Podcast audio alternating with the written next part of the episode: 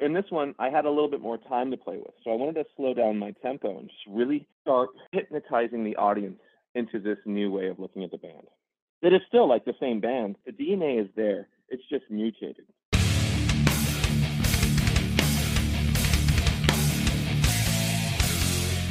I saw the movie.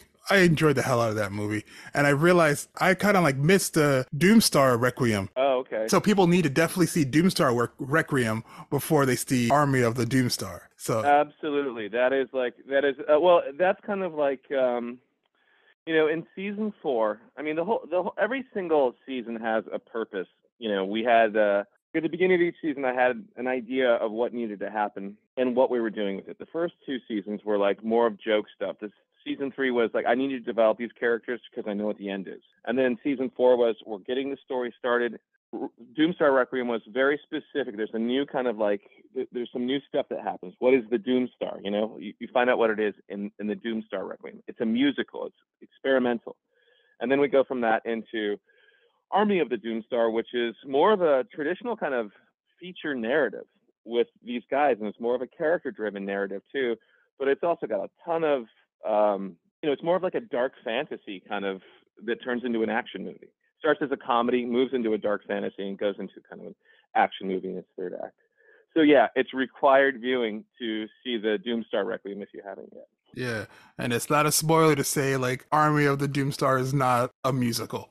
That is true. Yeah, it is definitely not a musical, and it's yeah, and it was like I I thought whatever it was I wanted to do for that musical, I did it with that musical, and I thought this doesn't this one needs to be like more of a there's music. I mean, there's music in every moment of the movie. It's almost there's so much score, which is another big thing that I that I worked on um, inside of this movie, establishing mood and tone. That um that I just thought there's there's probably as much music in this movie as there is in the Doomstar Requiem. It's just score. Yeah, it was it was beautiful. I was like, holy! Like once I listened to it, like kind of separately, like like after you watch it, yeah, just like listen to just the music alone. It's like, oh wait, this is a straight like I kind of thought it was going to be like one of those like musical movies where there's gonna be some acting kind of talking and then we're gonna jump into a song but that pretty yeah, yeah doomstar kind of requiem kind of just went straight all the way through and that was yeah, I, that was I impressive mean, as hell. Yeah it was it was a fun challenge. I mean i only want to do something that's kind of difficult because i get bored quickly. So i wanted a challenge in the doomstar requiem and i wanted to be able to have like you know a 50 piece orchestra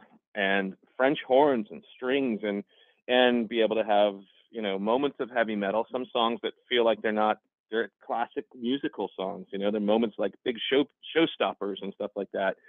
Um, so i i love music and storytelling. I love music and storytelling because you know i love the who i love tommy i love king diamond i love them i love abigail i love you know conspiracy i love all of king diamond's storytelling. And so I love, but I really do like all kinds of musicals. I like I like Jesus Christ Superstar. It's really dramatic. I love Evita. All these things that are not heavy metal at all, but I grew up with them, so they live inside of my head somewhere. And I thought, for that project, what can I do? I mean, and and I thought, here's the story I need to tell. This is ultimately a rescue story, where we're trying to rescue Abigail and Toki Wartooth. How can I get them there, and how can I develop my characters, and how can I introduce this really important kind of piece of sci-fi lore, which is the Doomstar, which which takes on many kind of uh, the Doomstar itself, this star that appears in the sky, that takes on these kind of like magnificent properties and and has and and its presence there kind of shifts the whole world into its kind of final its final place, so that the movie can be set up. Yeah, the score alone is just worth it. I say, just like like oh, you can watch the movie, but just listen to the music. The score, like I say you outdone yeah. yourself on the score part alone. But the story overall, it, that's a great. It was. It was just again, I was just impressed from just like, oh yeah, you know, it's like because yeah, a lot of people kind of like, oh, just a metal thing. It's gonna be kind of a little campy, cheesy, and it's like I didn't think it was. It was. Yeah. It, it was just very. It was like, oh, this is a. It's. I don't say it's real, but it's like, oh, you seriously, you. This is not a joke. This wasn't a joke. You. It is a yeah, joke, well, but mean, it's not a joke. Well, you know what I mean? The whole thing. Yeah, I, yeah, of course I know what you mean. that's that's kind of what we're thinking because the whole idea is that we, you know, we don't have to prove that we're funny at, at this point. You know, we have funny characters, but this story isn't a comedy story, really. This is um, this is a story of you know it's basic it's basically Nathan Explosion's story, and he is a guy where where we meet him and he is in kind of a he's in a rough place. He is in a professional and romantic flat spin, and at that point he's asked to write a song that may or may not save the world. The song of salvation. And that's and that's the song of salvation, right? And what is that? And what does that mean to a guy who's basically spent his entire existence being selfish about about you know being kind of combative, about being kind of like a perpetual teenager stuffed into a man's body. And that's what most of Dethklok is. They're a bunch of these kind of teenagers with these kind of uh, almost cavemen like attitudes. They're like the lost boys. They really don't have parents, you know. They're kind of and in this movie, it they without without supervision, without Charles Offdensen, their manager, or without their spiritual guru, Ishnifus Meaddle, who was killed in the uh, Doomstar Requiem, they have to kind of go at it alone. And they have, you know, they do find someone else to kind of help them along the way. And this is a story about flipping sides, about kind of, you know, when push comes to shove, can you can you really sacrifice yourself and do the right thing? And that is why, I mean, that's why this movie had to be made because without this movie, they're just a bunch of dipshits running into each other, and uh, they're very funny and they make cool music and all that stuff. But but this is like this, when you when you have a TV show, you have to kind of keep your characters in stasis, meaning like Seinfeld doesn't change or Homer Simpson doesn't change at all until you get to the very last episode or The Office. Nobody changes until the last episode, and that's what this was. How can I make them change in the last episode? And how can I make this a cool kind of like midnight heavy metal cartoon movie? You know, and so that was that was the challenge. How can I take this DNA and mutate it into this shape? Yeah, I, I saw it and it was like even just listening to the not not to get to the album itself, the Dethklok album yet, but yeah. just the movie. It was very.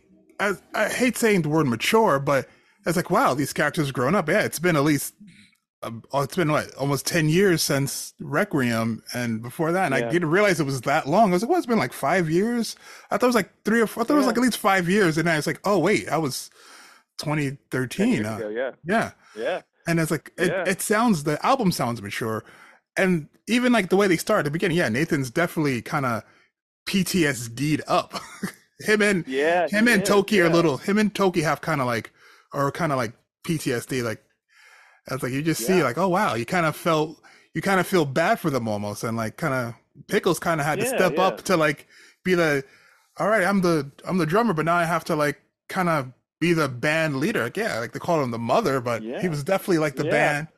He's basically like the heart. He became the heart of the group. I felt he had to. Yeah, he had. He had. I think it's almost like I, we always thought him as you know, a band is a family, and we say that inside of this whole thing, and that's kind of another kind of idea that a band is a family, and a band is a family. Uh, it's almost like a family of roommates, you know. But in this case, we had to like build it a little bit stronger, and Pickles did have to. He's given one. He's given one directive in in the beginning of the movie to just be a good friend. And what is a good friend? A good friend is a, a person that tells you the truth and a good person tells you the shit you, you don't want to hear sometimes, you know? And that's yeah. who Pickles has to be. And we do say we do say that he is the I always thought of Nathan and Pickles are like the mother and father of the band. And Toki's the little sister. I thought that's something that we always thought. And you know, Toki at the beginning of this thing went through a traumatic thing that he's not dealing with either. He's regressing like a child. And he's you know, he's acting out like a child. Skwisgaar is kind of acting like a bratty teenage older brother. And uh and Murderface has got his own crisis to deal with because, you know, again, if you see the the uh, Doomstar Requiem, you'll see that that we do kind of set this up. What's going on with Murderface's arm is a big yes. question. So, so so we had to kind of like again we had to we had to define what Murderface brings to the table, and it really is something that nobody really talks about, which is the person who shakes their head and says, "I don't think so. This isn't good enough, or I hate this, or this sucks."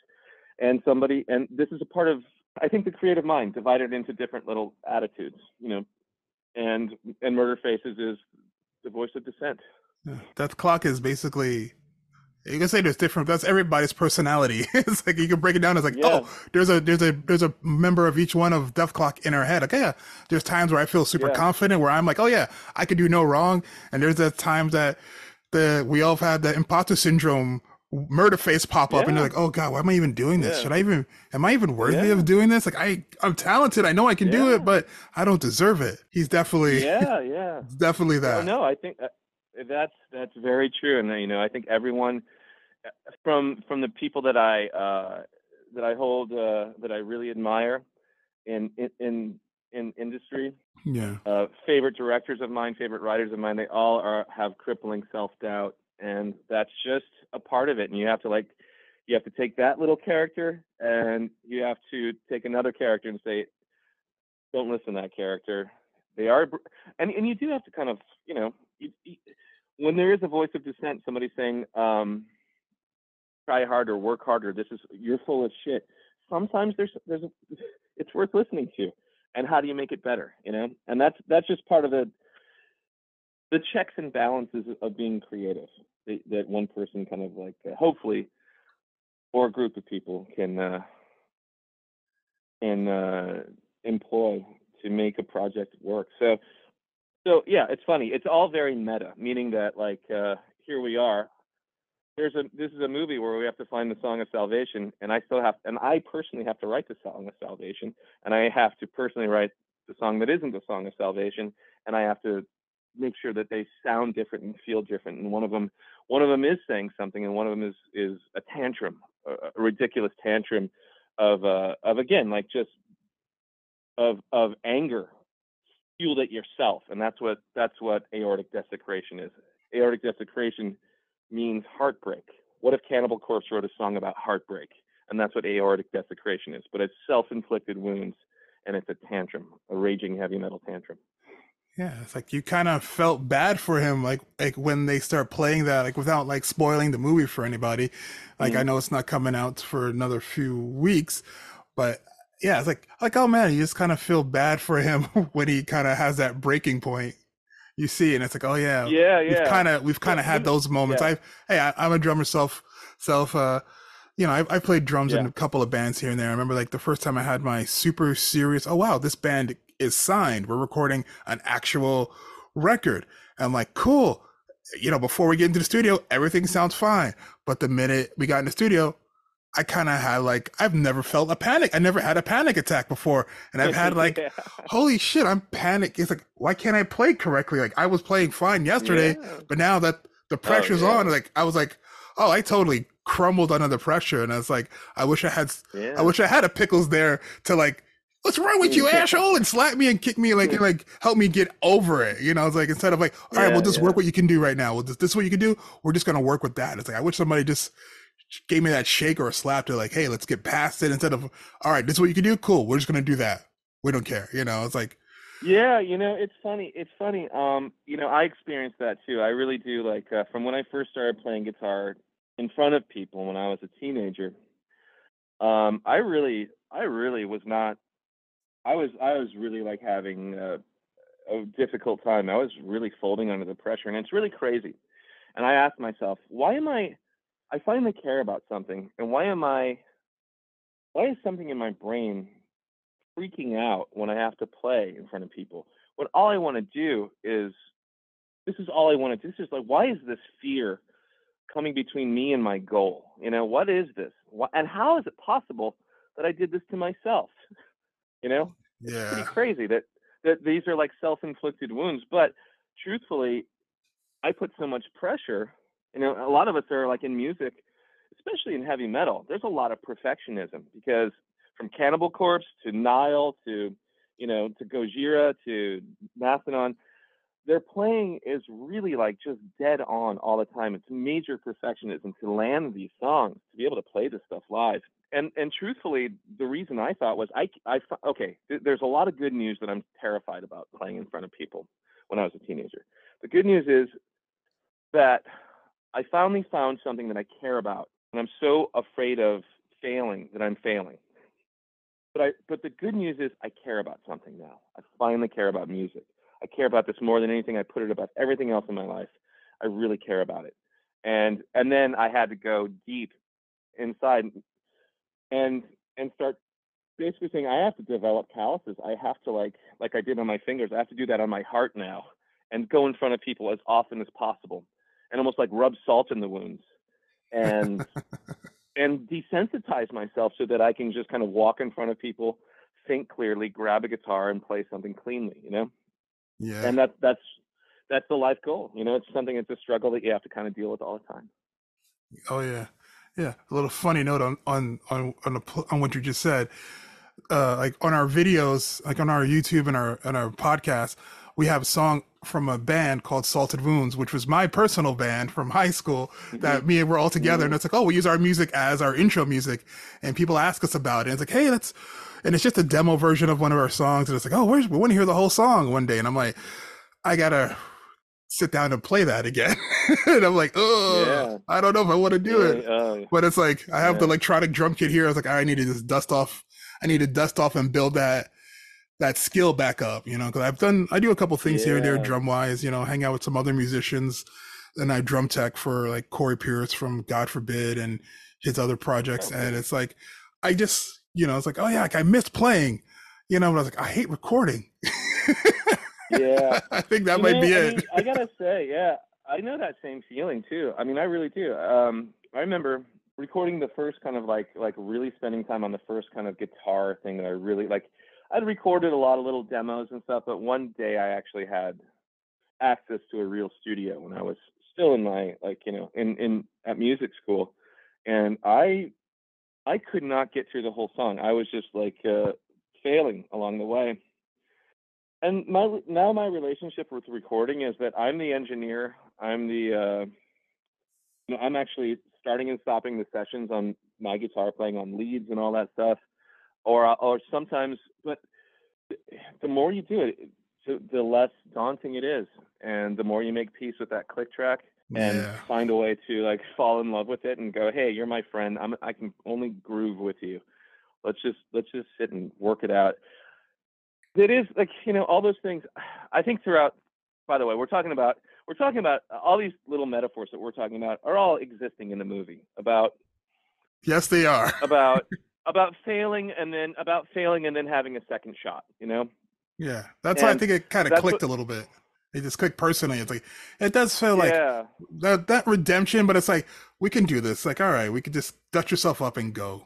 Well, I mean, the the question is, you know, when when you have no choice, when every other option is thrown away, you have no choice but to say, okay, I've seen the worst of this. What? How can I pull myself out of it? And that's that's part of. I think that's everybody's life really. And that's why this style of movie, there are a lot of different stories you can tell. You know, there are revenge stories, there are horror movies, there are, you know, mysteries.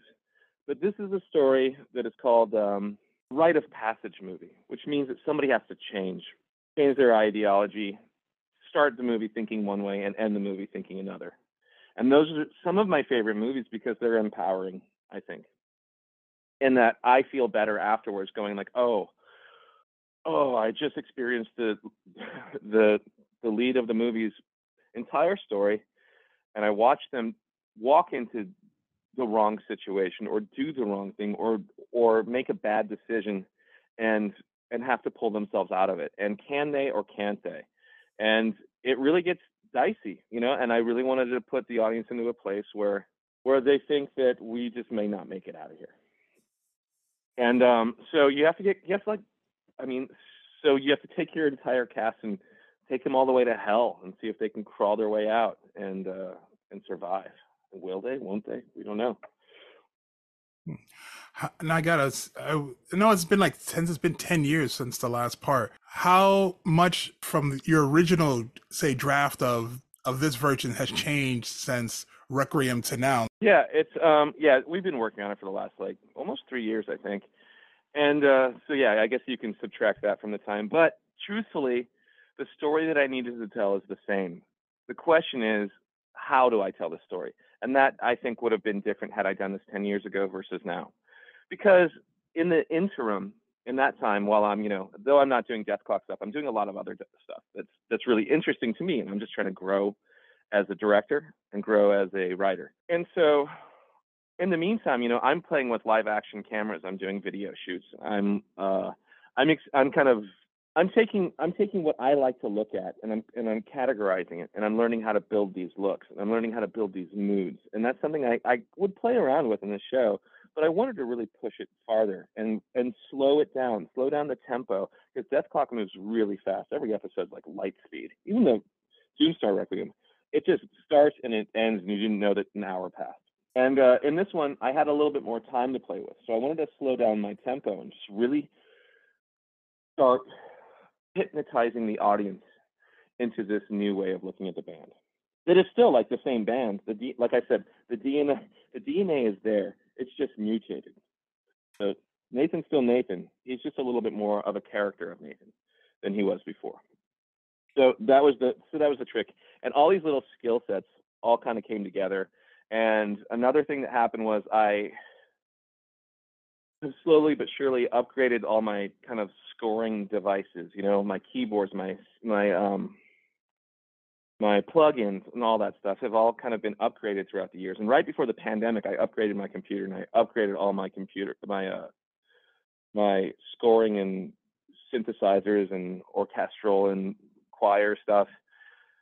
And and it made me just like experiment like crazy. And so between the score, between the directing, between like, you know, storytelling, I had learned a lot of tricks along the way. And I think I think I think the version that I that I did, I don't. I I think I think I think if I'd done it ten years ago, I I wouldn't have been able to do it this way. I, I don't think I had this this skill set just yet. Hmm.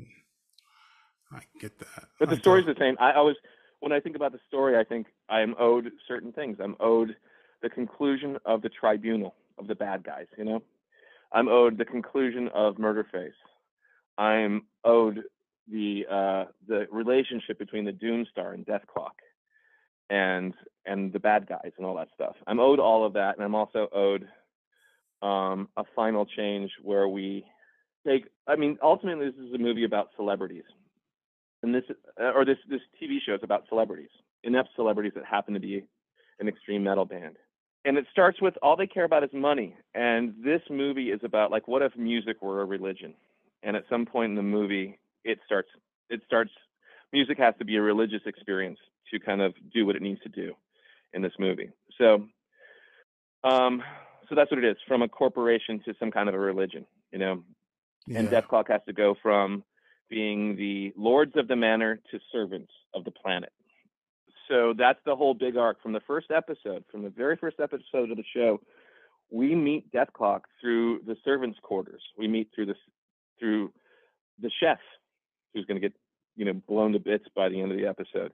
But we go, we follow the chef who is saying this prayer at the very, very beginning of the first episode. I'm a gear in the wheel of the clock. I fear not my mortality. I will serve to the best of my ability. And that and it starts out from a very religious place, but there are these people that are worshiping this band. And um, but the band are they're messiahs. They're like these messiahs, but they're dipshits. And they don't know what their role is yet. And they're gonna have to learn it in this movie. So all this stuff has been set up for a really long time and all the, the DNA is connected throughout the whole thing. I just, you know, had to had to wait ten years to finish it. Yeah, it's like, yeah, I'm glad you didn't just. And it's not something you could. Yeah, I know you've done a few. uh There's been a few Metal Dethklok comic comic books, and it's like Mhm. if they're canon or not canon, or just like little side stories I could fill in here and there. But yeah, this is definitely. I'm glad. Unfortunately, it took this long, but yeah, it seems like Mhm. this long is the right time for it to come out. Yeah, and you know, I got to say it was it was pretty crazy because I knew in 2019 we did a, a show, a Dethklok show, did a one-off, and I think that was kind of the opening up of the gateway. And and shortly thereafter, they said, "Hey, how about this movie? And not only a movie, how about a you know a record? And how about?" And I was like, "Yeah, and a score," because I was really excited about a score because I love movie scores. And so I said, okay, two records and a movie. And so I had so I had the pandemic, the beginning of the pandemic, to start demoing and figuring out what this is all going to be. And so um, it was kind of crazy good timing to have this project during that time to to scrutinize, you know. Yeah, I gotta say, the I'd see how could I say without spoiling about uh Murderface, uh the synth music with his arm. Uh, that yeah. scene, that scene was that music was phenomenal. I was like, it gave me like it remind it it reminded me of The Exorcist, but didn't hit those. And it hit. It wasn't exactly. It's like, oh, it's like I hear a little tubular bell esque sounds here. That just just Oh, the tonality yeah, just like yeah. reminded me of it. I was like, oh, that's beautiful. I'm glad you like that because that was a big part of what I was thinking about. I was think I think about Tubular Bells and I think about Goblin and Suspiria Yes. and I think about Tangerine Dream and I think about like all those really cool bands that because that was something um between I think between Tubular Bells, I think it started with Tubular Bells and then I think the Suspiria soundtrack kind of picked up where it left off. And then you go to like um William Friedkin's Sorcerer and you have Tangerine Dream driving Yes. with these kind of driving pulses that are just kind of pushing the, the the narrative forward. And also it's kind of terrifying too. Then i think about scary scary score like um jerry goldsmith from uh what do you call it? Uh the omen. That is one of the scariest sounding scores. It's so gothic and big but yeah those pu- driving pulses and why is that what oh, you know, what, what what is the instrumentation yeah and why is it supposed to be yeah i really wanted to get like kind of a little bit more subterranean with that and kind of get it a little bit more eerie and fucked up Yeah. I that was just that was well done. I was like, oh oh thanks yeah, thank you, it, thank it put a smile on my face. It's like, ooh, and then it's like that's when you that's when I really started paying attention to the Yeah. score, and I was like, I'm glad that it's also Okay. being released separately as well. Yeah, yeah, yeah. Well, w- when you hear the score, you're going to hear. Um, it's funny because I had these two albums. One of them I thought is definitely the Death Clock album, where I have all these songs with Nathan singing, and all. It's really brutal, and it's heavier, and it's deeper, and it's more mystical, and it's some of it's faster and more aggressive than anything I've done. And then I had this record where I thought this score album where I thought, oh, I'm gonna have like the band playing because at some point the score turns to a heavy metal score. So that all stays inside of the the score album too. So the production though, I gotta say, I'm I'm glad that you really are responding to that score album because I really am proud of it. It's, I'm almost more proud of it than anything I've done because I really love film scoring and I really like that I get to manipulate the mood of a movie with music. Those those are the best. So Those are the best. Like film scores are yeah, are like I think underrated. Like if you don't have a good score on your movie, it kind of takes away from your movie.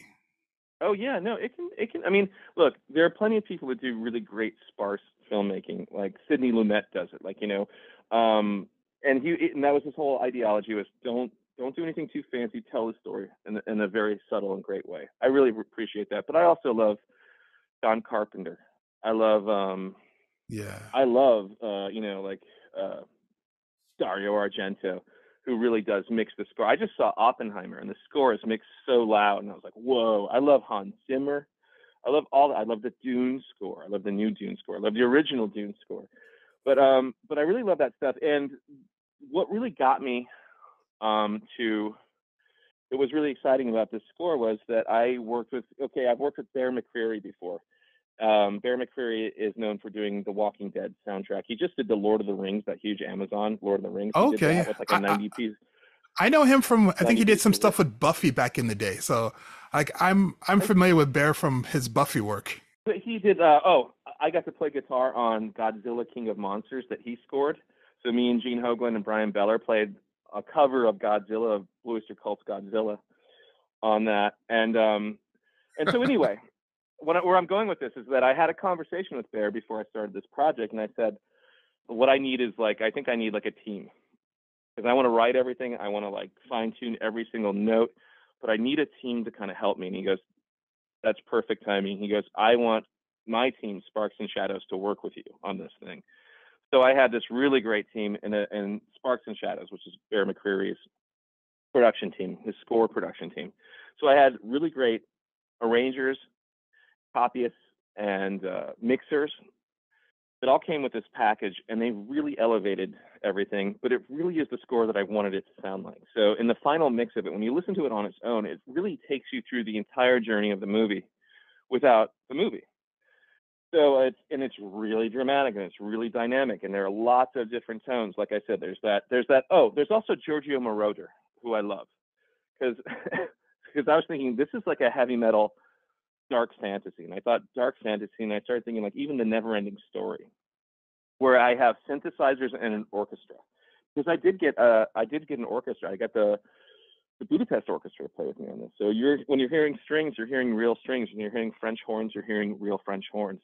and then I have all my synthesizers and all my kind of like John Carpenter and Hans Zimmer world of synthesizers and stuff. And then I'm also thinking of uh, James Bond, like John Barry. There are big kind of expansive moments and bad guy moments where I think about John Barry. And then there are also uh, Ennio Morricone, and on top of that, uh, Basil Poledouris, who did the Conan score. All right, on. And there are moments where I go, okay, here we are into this kind of like we go into Act Two and we go into a new world, and this world is the organic world. The world we left the city and we go into the world of or, or an, an organic place. And I want the instruments to kind of start getting more fantastical, and and some of them are trippier, and some are more like fire and brimstone horns. And uh, so you'll hear it all on the score when you sit and listen to the whole thing.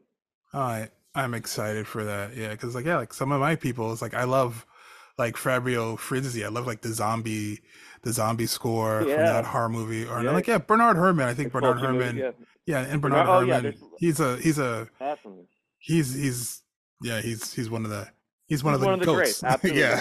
Yeah, of course. Bernard Herrmann is nuts. And there are moments where I there's like, oh, this is the Bernard Herrmann moment. This is me trying to rip off Bernard Herrmann right over here, and this is that over there. And so I, I definitely think about him too.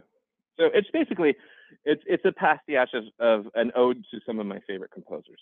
I'm sure if they all were still alive, I'm sure everybody would be thrilled with how this came out. Or yeah, or they'd hate it. Either way, yeah, you know what? I mean, they, they they really do. Like, you know, there's a whole there there are almost two stories being told, and and John Williams taught us that too. Is that the heart of when I think about like the ultimate movie score, John Williams is like obviously the king, and when I think about Empire Strikes Back, or, or this is a fantasy, and it's romantic and it's gorgeous, and you know that story, that thing that really like you've got Luke and you've got Yoda and you've got all this wonderful gorgeous mysticism. But then when you have Han and Leia, you've got one of the most gorgeous stories because it's a romance story where they don't get to have each other. And it's wonderful. You just feel that pull every time. And then there's just like Ben Williams is a king. So lucky to like to, to be able to hear his stuff. Yeah, and you're and you're an LA person, so I'm sure you've probably seen his little symphony shows around when he does all you know, movie never, scores. I wish I have, but I haven't. I just missed them. So I don't know. I, I better get on it before it's too late. Yeah. I'll say this: if people don't aren't familiar with Dethklok, if they have preconceived notions about all of this stuff, mm. this mm. movie I th- really think will like, oh wow, this is a very impress. It's impressive just musically, story wise, and it's like, bro, if you've seen all this stuff, it's like, wait a minute, yeah, like we said, these characters do have an arc and a, a growth arc here for everybody, mm. and mm-hmm. and it's like you kind of don't expect it to really stick at the end, but it does. You know, like even from the beginning, like the way, like just like the the Abigail stuff with Abigail. Yeah. Like you you yeah. you kind of expect that to like come around in a more, you know, okay, we're gonna do this. What's how it's gonna end? He's gonna, you know, but it doesn't go that way.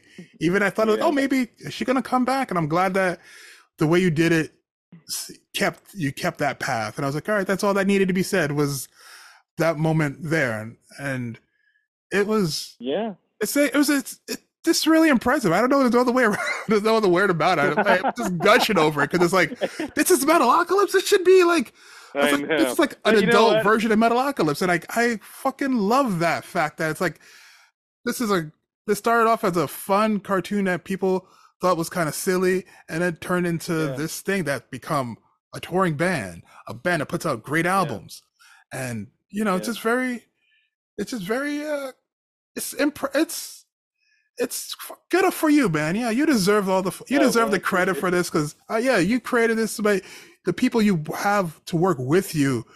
That's where, to me, real junior shines. Like, yes, I can write this stuff. I could write the music. I write this stuff. But if you don't have the right people around you yeah, to well, me... export it, like you, okay, you had yeah. Bear. You've had like, uh, yeah, yeah, you directed this one too. Like, you didn't direct. uh yeah. Uh, you didn't direct um Requiem, but you directed this one, and I was like, okay, yeah. all right. I felt like like you were like, all right, I'm in this. Like you like, all right, that.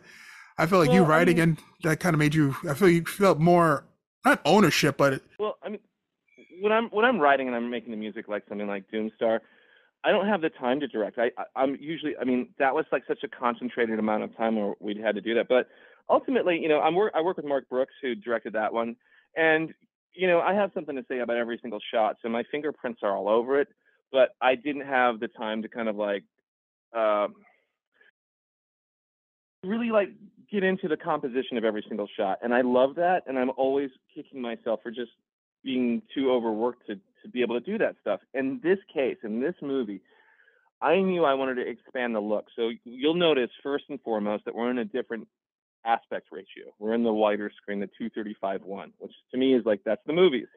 That's John Carpenter. That's uh, that's Star Wars. That's Akira Kurosawa. You know when he wants to. Not always, but, but 235 235 one aspect ratio to me is like a big thing. And then we I wanted to start like we only had you know on the TV show. One of the things that makes a TV show affordable is that you have you reuse characters and reuse the angles. And most of them are at eye level, there's no dynamic angles. You can't tilt the camera down or tilt the camera up without having to redraw your background and redraw all your characters. And and this time I said, let's let's find the time and the budget. So I worked with Titmouse to say, like, let's elevate the look of this. So even if you turn so uh, even if you take all the cool music and the dialogue and the story and turn it down and you just look at it, this movie looks better than anything we've ever done because we tried really hard. I have a uh, a really talented compositor that I started working with during this Galaktikon version, this Galaktikon live action version, where I started experimenting with practical effects and all these cool things.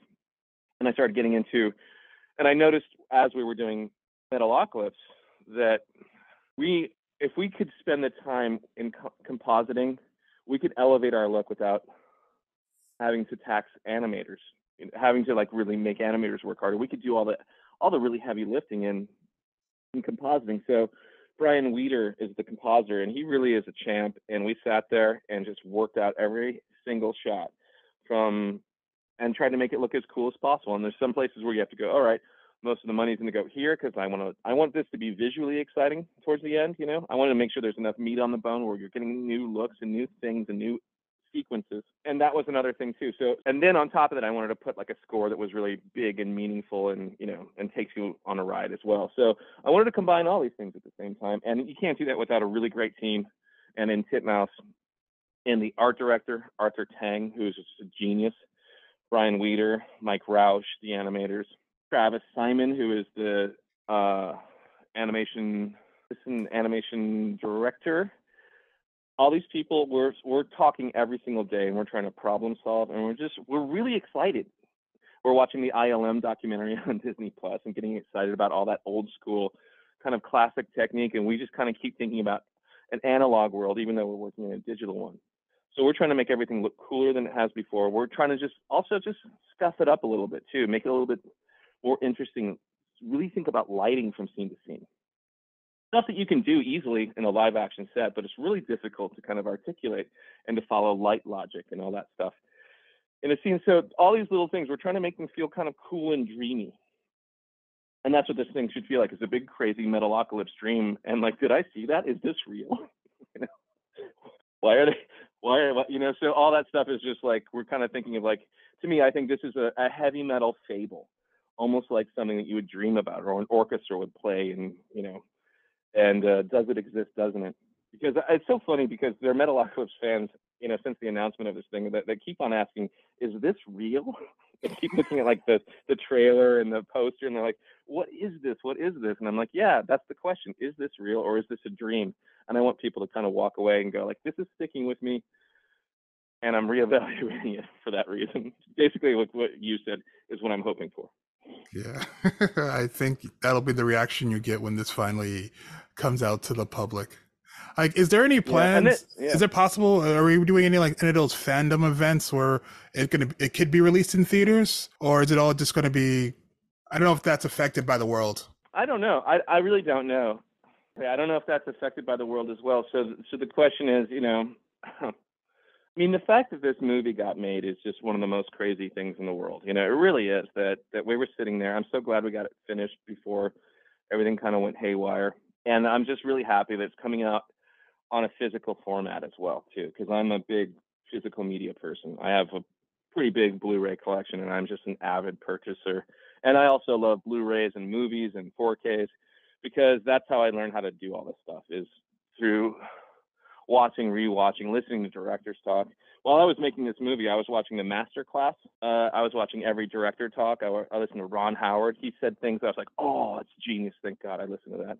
I listened to like David Mamet talk about writing. I listened to Hans Zimmer and Danny Elfman talk about scoring. So David Lynch is a fun one. Oh yeah, David Lynch is awesome too. Yeah, of course. Yeah, I love David Lynch. So, and I think David Lynch has a like whether or not he articulates this, a philosophy. There's a philosophy of, of his that I've gleaned that I've defined in my own terms that I really like to. uh but I really I think is an important thing too. I think he's got like a lot of hypnotic effects going on in his in his work, you know, and I think that's interesting too. And I think about Stanley Kubrick and feeling a movie rather than kind of you know listening to every word, just kind of feeling it wash over you. And that's the mood, and that's the camera work, and that's the cinematography and all that stuff. And even though this is an animated, crazy, bonkers Adult Swim show, we were trying to think in terms of cinematic and like how can you elevate this? How can you elevate it? How can you punch above your budget? How can you make it look and feel more expensive than it is? Because this is not an expensive movie. It looks it though, even for animation. I'm like, oh wow, this it looks. Like I said, you said you said earlier, it looks better. Yeah, there's stuff we, we never done. Oh, by the way, of all that stuff, I think we had really great storyboard artists too, which really made it seem bigger and bigger. And so my main thing was when I talked to the to the crew and I talked to storyboard artists, I said, "This is great. Can we make? Can we pull the camera back about 20 feet and make it even wider? Because TV can be like, especially animated TV, can be claustrophobic.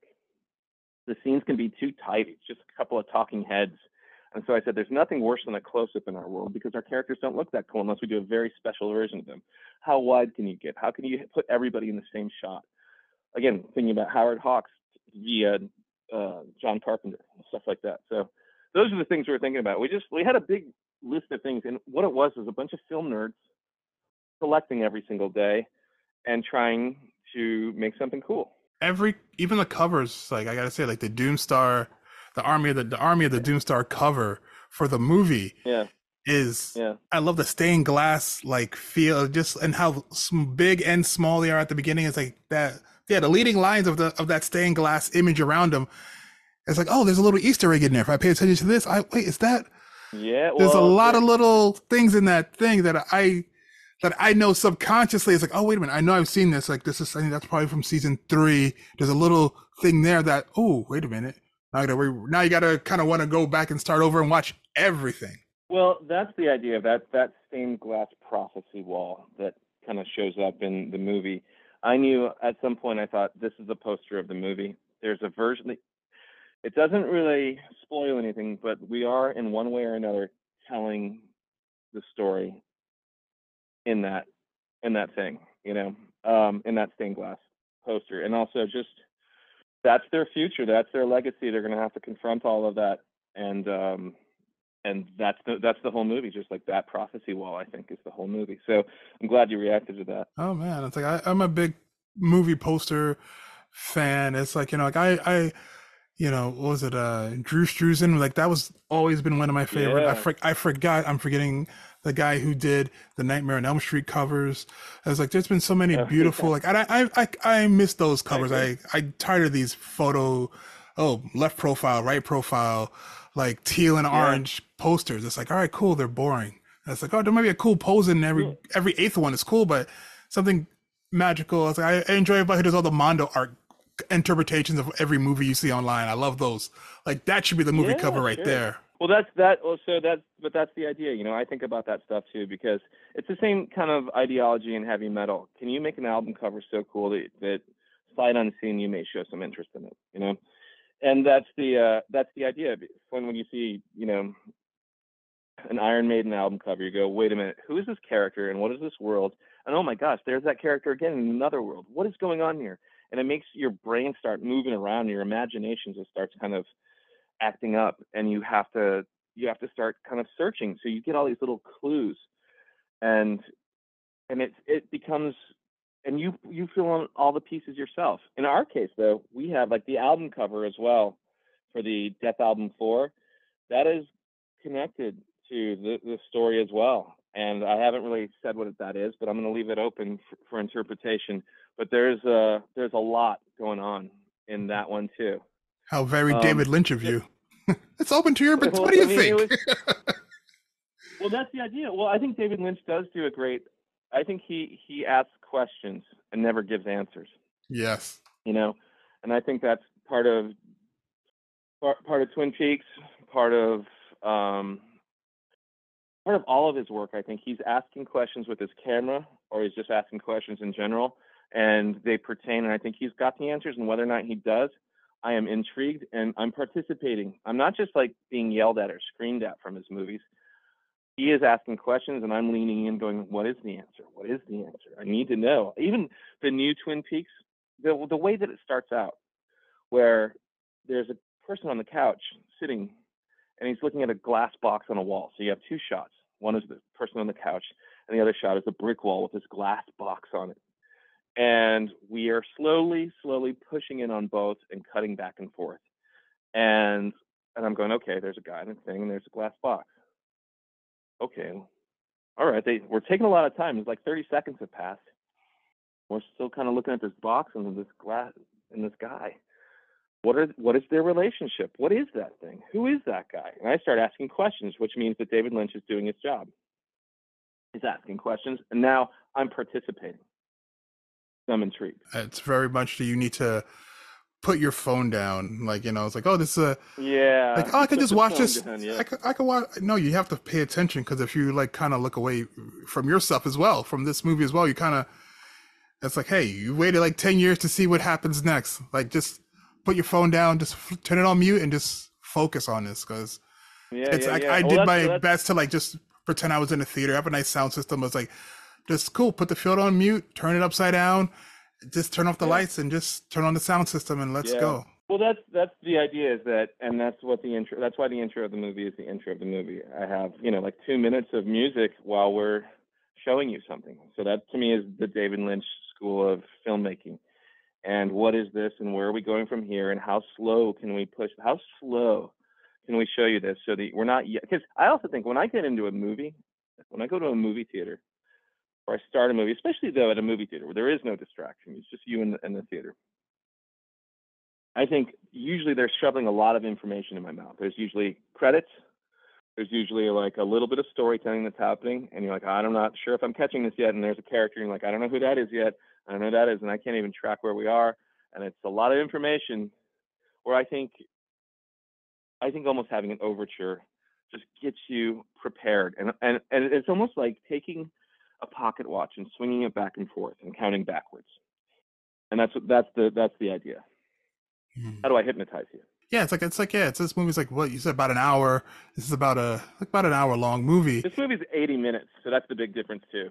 Yeah. You used Yeah. every minute of it like that. That the intro, it's like I cool. It wasn't just like two or three minutes of just different like oh this pro this company this you know production by produced by this with association. We didn't have any opening credits. In fact, we didn't say the title of the movie until the very, very end of the movie. Like until the last words of the movie, you see the title of the movie. And only there and only at the very end do we start saying like, you know, who you know, who the cast was and who did what and who the crew was and all that stuff. This one this one is kind of an over, overture too. But and there and all of the tones and all, all of the things that you're going to hear later on are inside of those melodies. All those melodies you won't hear it the first time through, but when you go back the second time, you're going to hear important music that'll happen later on throughout. Really a lot. And I keep and that's that's a fun part about composing is that you can take a melody and interpolate it and do the inverse, the retrograde, whatever you need to do, or just use a, a chunk, a, three notes of it, and keep on kind of expressing your characters um their their the, the path that they're going on through through this melody so you'll hear it at the very beginning and the first time you hear it it's a different mood than it is the last time you hear it I love that subtleness. Those things are Yeah, makes it fun, yeah, It's- it- and it's fun like to see like you may not catch it like till like the third time. Like now that you said it, I'm probably gonna notice it. I'm like, oh yeah, there it is. And it's like I and I've Well- watched it at least three times already, and it's and it's like oh, it's it's it's a. I'm looking forward to watching it a fourth time now. it's well, and like see if I notice it. That's good. Yeah, that's great. Well, that's what I'm hoping is that I like a movie that you watch the first time and you go, okay, I'm gonna watch it the second time, knowing what I know now, because now I know where this goes. And this movie has always had to have it had to end the way it ended, and this is when you when you pull back and you ask yourself, what is the story about? This is about Nathan Explosion who has to write the song, but really, it is kind of a relationship romantic comedy underneath everything.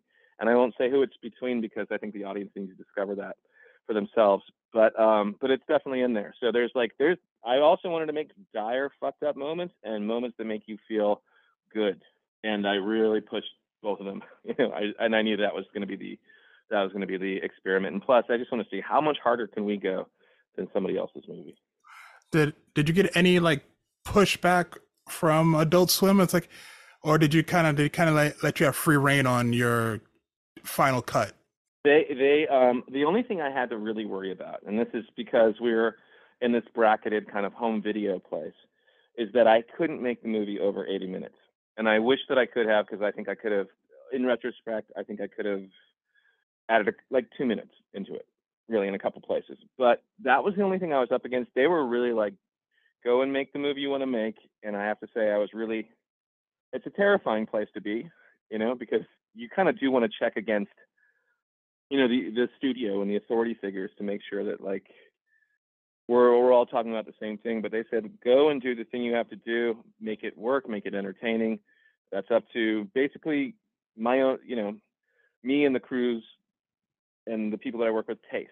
So, on top of that, I have to say one other really important thing about this was that I had someone in my corner who is known for making really great movies. And they were a part of my kind of story sculpting team. Um, I had Janine Ditullio, first of all, who I've worked with since Home Movies, and she's a genius. I had Mark Brooks, who is really um, knows the show inside and out and kind of you know he he certainly leads towards like the more kind of co- comedy stuff where I was like this is gonna have comedy but this is gonna be a different thing. I had Brian Posehn who I think is incredibly funny. Yeah. And then and then the really the guy who I was like please come and work with me on this and he said yes and I was like fuck yeah is Andrew Kevin Walker. And Andrew Kevin Walker wrote Seven. Oh. And Oh. Andrew Kevin Walker wrote um, the new David Fincher movie that's going to be like premiering in Venice, The Killer. He also wrote Sleepy Hollow. Um, I acted in an animated movie that he did, and that's kind of how I met him. And then we became friends, uh, just because I was an admirer of his, and he would like read some of my work and check in on it, and I would just, I would just, you know, I'm always kind of like trying to just become better at whatever it is I do, from guitar to writing. And um, he also just really understands structure. And so having him participating in this project as much as he did was um, you couldn't ask for better kind of like guidance because this dude is funny he's a great writer and he really understands structure and he just once we kind of got the structure nailed down he was like okay you got a good structure you know now it's up to the direction and like the mood and the tone and the acting and the comedy and all that stuff to like make it work but you can't fail with this structure. And i was like yeah i agree. I agree. So i would like it if i were if i was in production i would be asking him questions like you know hey i need it I, I think i'm in a place where because i'm at this because i have to i can't go over this amount of time i have to tell the story which means i have to sacrifice something else let's talk about it. So he would join me and we would talk about this stuff. And ultimately leave it back to me to make a decision. But I would get a really smart person who has been here many times over to help out, or at least to listen to me, you know, or to like give me some indication. He'd say like, "Well, if you realize if you do this, then you don't get that over there," and I go, "Yeah, I know, but is there?" Here's my, or I'd pitch something and I'd say, "What do you think about this?" And I'd and I'd take his words very seriously because I think he is a he is a major craftsperson. Uh, he was your pickles. That's so sweet. whatever he was, he definitely like he um you know, and I'm also like, you know, like I said, when I when I I pitched this story to these people like on Zoom, you know, during the pandemic to this team of people, I basically said, listen, I'm going to pitch something. This is going to be different than what we've done before. It's going to be a little bit more dramatic. It's going to be a little bit bigger. It's going to be more like intense. It's going to be deeper, you know, all that stuff.